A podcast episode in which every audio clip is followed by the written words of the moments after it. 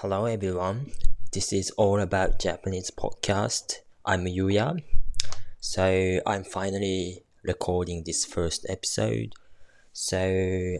today I'm going to talk about the content of this podcast and also a little bit of myself. So let's get into it.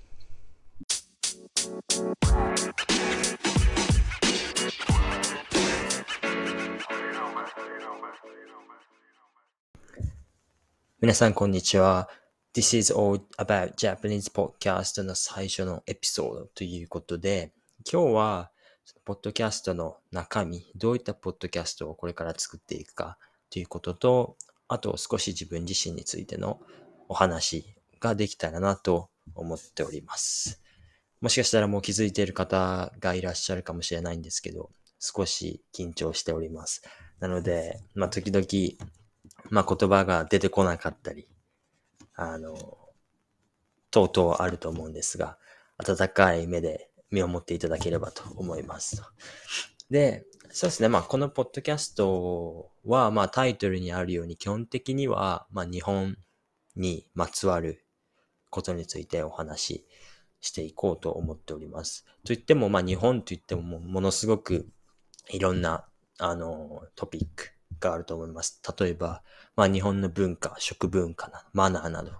についても話していこうと思ってますし、あとはまあ日本語学習について、まあ日本の、日本語の文法、フレーズなどなどについても話していきたいと思ってますし、まあこれに関してはもうちょっと先の予定になってます。なのでまあ最初の方はまあ、そうですね。まあ日本の文化であったり、それこそ、あの、食べ物。あとはまあ、私今オーストラリアに住んでるんですけど、まあオーストラリアと日本の文化の違いなどについてまあ話していこうかなと思っています。まあこれ以外にもどんどんどんどんまあその日にあったことについてもまあ面白いことがあればシェアしていきたいと思ってますので、まあそんな感じの結構ゆるい感じのポッドキャストになってます。で、まあ、基本的にはまあ、日本の、日本人の方に聞いていただく、いただきたいって思っているんですけど、まあ、それ以上に、あの、まあ、日本語勉強してる方とか、日本に興味がある外国人の方についても、あの、このポッドキャストを聞いていただければ、とても嬉しいと思ってます。というのも、やっぱり、その私自身、あの、まあ、英語勉強してて、第二言語として英語を勉強してて、まあ、いろんな、あの、苦労があったりとか、いろんな経験をしてきましたので、まあ、その経験っていうのをここでシェアすることで、あの、少しでも皆さんの役に立っていただ、立てていただければと思ってます。あとは、やっぱり、そうですね。まあ私自身、あの、いろんなポッドキャスト、まあ特にまあ英語勉強をするときにいろんな英語のポッドキャストを聞いて、私自身のその英語のスキルを上げてきたので、まあそういう意味でも、このポッドキャストを、あの、まあ特に日本語勉強してる方なんですけど、あの、聞き流しで使っていただいて、あの、日本語、ナチュラルな日本語に慣れていただければ、まあ、よりいいかなと思ってますと。まあ、そんな感じで、まあ、このポッドキャストを作りました。まあ、で、そうですね、基本的に、まあ、さっきも言いましたが、まあ、結構緩い感じの、あのー、ポッドキャストになってますので、まあ、あの、何か空き時間とか、あの、まあ、掃除とか通勤中など、まあ、何かやりながら、その傍ら聞いていただければ幸いですね。という感じで、まあ、まあ、ざっくりこんな感じで、まあ、ポッドキャストあの、進めていこうかなと思ってますと。そしてまあ、次に、まあ自分自身について、まあ少しだけあの、お話しさせていただくと、まあ私は山口県という、日本の山口県というところで、あの、生まれましたと。で、まあ山口県は多分、おそらくまあ、多くの人が知らないというか、行ったことがない場所だと思いますが、まあ、後々、あの、まあ、山口県についての、あの、お話も、あの、していけたらいいんですが、まあ、一言で言うと、まあ、歴史があるとか、自然豊かっていうのが、まあ、いい風に言えばそんな感じですかね。逆に悪い言い方をすると、まあ何もないっていうような感じですかね。ただまあ、あの、自分がこの山口県で好きなところ、まあ何点かあるんですけど、一つは意外とそのアクセスがいい。というのも、まあ、山口県はまあ、あの、本州の西側、一番西、端っこにあるんですが、まあ、両端にその広島県と福岡県という、まあ、比較的大きい県がありまして、で、まあ、新幹線も通ってますので、おそらく1時間かからず、両方の県に、あの、行けると。まあ、そういう、まあ、立地は、なんか、個人的には、あの、いいかなと。まあ、あの、なんていうんですか、私自身あんまり都会が好きじゃないので、なんか都会に住むよりかは、まあ都会の近く、まあ少し外れたところに住んで、まあたまにあの買い物したい時に都会に行けるぐらいの場所がいいのかなっていうふうに思ってますので、まあそういう意味ではまあ山口県すごく、まあ私にとってはいいところなのかな、いい場所なのかなと思ってます。で、そうですね。まあこれ山口県に今結構長いこと住んでまして、まあ生まれ、山口県で生まれて、大学卒業までずっと山口県に住んでました。で、そこから、まあ、大学卒業した後、就職、まあ、会社で働くことになりまして、まあ、その関係で北海道に移動になりました。で、そしてそこから大体1年半ぐらいですかね、北海道で働いて、で、まあ、そこで会社を1年半で辞めて、で、また山口県にまあ、な数ヶ月かな。数ヶ月間山口県に戻ってきて、そしてそこから次はオーストラリア、ブリスベンに、あのー、引っ越しをして、今もなおブリスベンに住んでます。というのが、まあ、私の、まあ、基本的な、その、私自身のあの、自己紹介ですかね。そう、なんでまあ、特にこの数年、2、3年の間に山口、北海道、オーストラリアと、まあ、たくさん、あの、引っ越しをして、たくさん移動してきてるんですが、じゃあなんで、そんな移動してるのかっていうところも、まあ少しお話しさせていただけたらと思うんですけど、まあこの、その2、3年、特にあの、まあ私が就職した時からだいたいコロナウイルスが流行り始めて、で、まあ、オーストラリアに行くまでずっと、なんですかね、結構、あの、コロナの規制っていうんですかね、まあ、自宅から基本的には出ないようにっていうような感じの状況だったんですけど、えー、ですね、まあ、その間いろいろあの、なんていうんですかね、あの、考える、考えさせられる時期があったと言いますか、まあそういうのもあって、今の決断に至ってるんですが、まあ軽くその辺についてお話しさせていただくと、まあそうですね、まあ大学ではまあ、あの、ソーシャルワークを学んでて、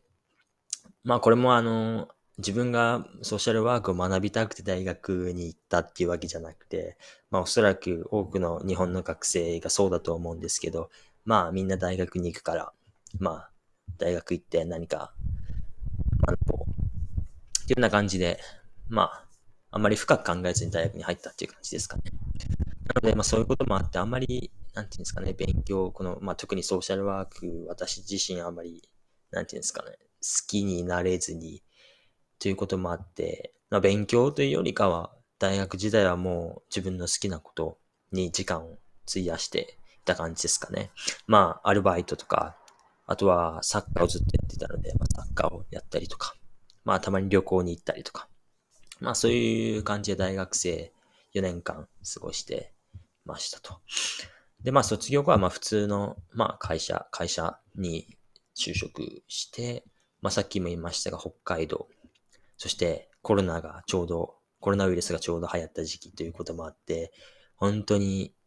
大変というか、なんていうんですかね。今までとはかなり違ったあの、スケジュールというかなんですかね。すべてがなんか、あの、コロナに、コロナウイルスによって、あの、イレギュラーな感じに変わってしまったということもあって、すごく大変な、まあ、最初は1年でしたね。まあ、特にあの、北海道ということで、特にあの、知り合いも誰もいない状況でスタートして、なおかつ、その、あの、基本的には、外に出れない日々が続いたので、まあ、友達を作りに行こうということもなかなかできずに、あのっていうような感じですごい、ちょっと憂鬱な一年でしたね。で、まあ、一番のきっかけなんですけど、まあ、この会社で働いてて、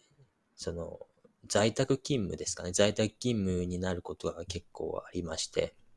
で、その在宅勤務で、あの、まあ、自己減算っていう形で、まあ、自分の興味のあることについて、まあ、学ぶ時間っていうのが少しありまして。で、そこで、あの、まあ、私自身もともと英語の勉強はなんか嫌いではなかったんですね。好きではなかった、好きでもないんですけど嫌いではなかったので、まあ、ちょっと英語をもし喋れたらかっこいいからっていうことで少し学び始めて、まあそういうのもあって、そうですね。そっから、まあ YouTube とか、ポッドキャストで、その、まあ、その海外の情報であったりとか、まあ日本人でも海外に住んでる方とかの YouTube を見てて、まあ少しずつ、あの、なんか、海外に住みたいなとか、いうような考えが、あの、芽生えてきて、そして洋楽とかもその時から聞き始めて、少しずつこう、英語を勉強するっていうことに、ちょっと興味を持ち始めた時期がありましたね。それで、まあそれと同時にですね、まあ、それは英語を勉強するというのは趣味でやってたんですけど、まあそれと同時に、あの、まあ自分自身のなキャリアですかね。将来何をしたいのかっていうのを深く考えさせられる時期でもありましたね。というのも、なんていうんですかね。まあ私自身、あの、まあ日本の会社そうなんですけど、まあ最初、大学卒業して就職したらもうそこの会社でずっと、あの、リタイアするまで働くっていうのが、おそらくまだ一般的な考え方だと思うんですけど、私自身もそうしたいと思ってましたから、そういう企業、そういう会社に、その、なんていうんですかね、あの、何か悪いことさえしなければずっとそこで働けるような会社で、あの、働いていたんですけど、実際働いてみてやっぱりその、現実と理想のギャップというんですかね。あの、ここでずっと働いてて、本当に自分のためになるのかっていうようなこととか、まあ、あとは、そうですね。実際働いてみて、まあ多くの人がそうなんですけど、まあこの自分がやってる仕事が好きかどうかっていうところも結構大事なポイントだなっていうふうに思って、実際自分はあんまりその仕事が好きじゃなくて、ただまあお金のために、まあ頑張ってずっと働くっていう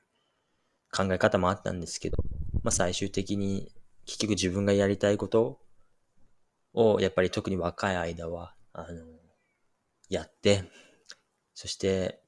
まあ失敗しても、まあ若い間は、あの、いくらでも挽回できるというか、その、チャンスがたくさんあるっていうこともあって、そうですね、何かこう自分が好きなことを仕事にしようっていうふうに考え始めたっていうのが、この会社に入社して1年目の時ですかね。で、じゃあ具体的に自分が何がしたいかっていうところについて考え始めたわけですね。でこれが意外と難しくて、その、まあ、人によってはまあ自分の好きなこととか、まあ趣味とかたくさんあって、あの、自分がやりたいこと、好きなことっていうのは見つけるのは簡単かもしれないんですけど、私自身あんまり、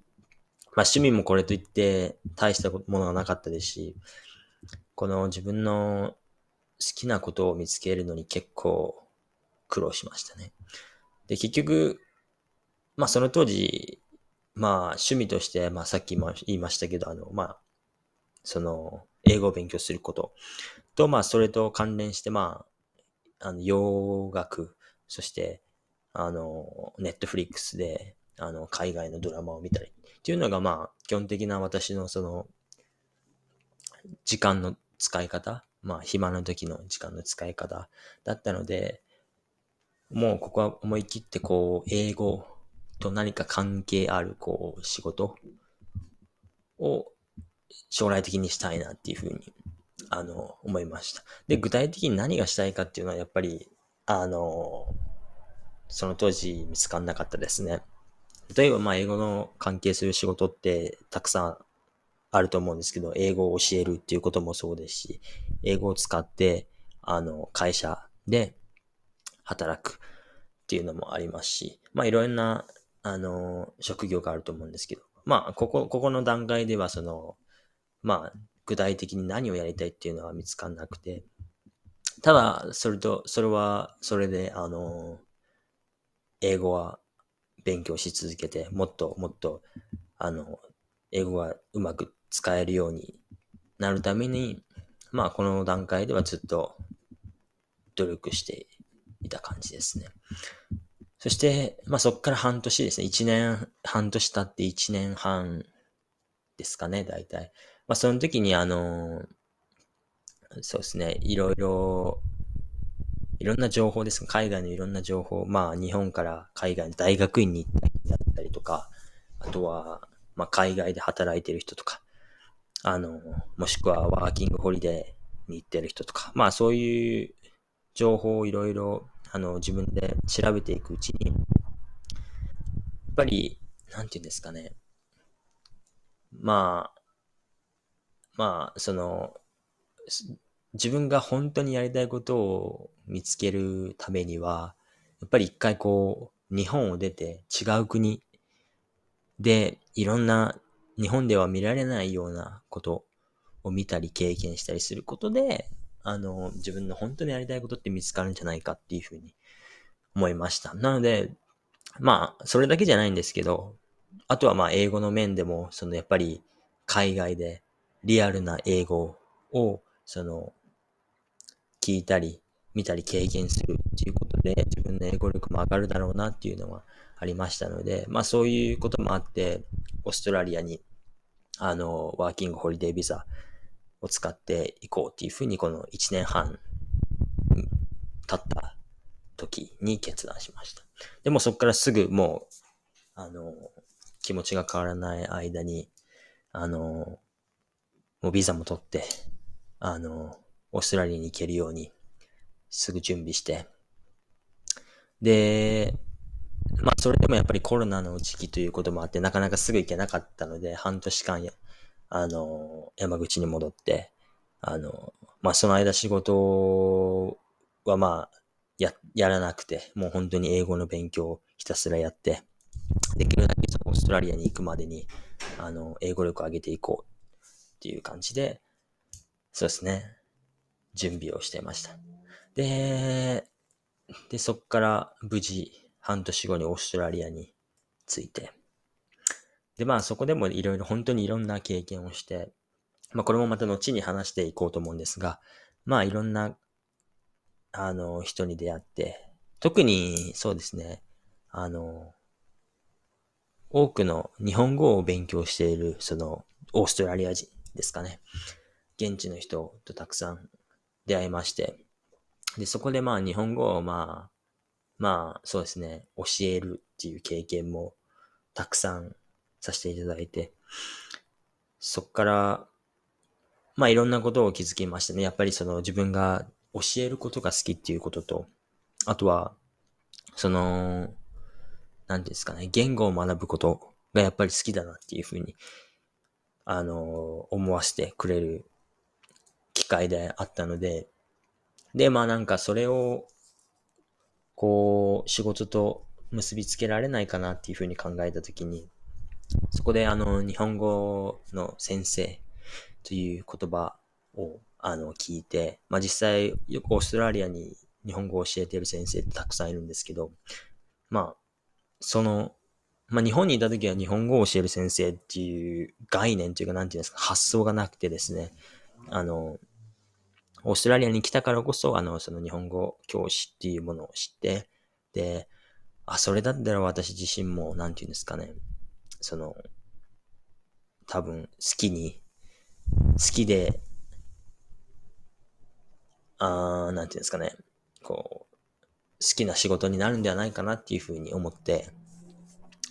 そうですね。で、そうですね。そっからもうまた早くてですね、もうそっからじゃあ日本教師になるためにどういったことをすればいいのかっていうことを調べてですね。まあ、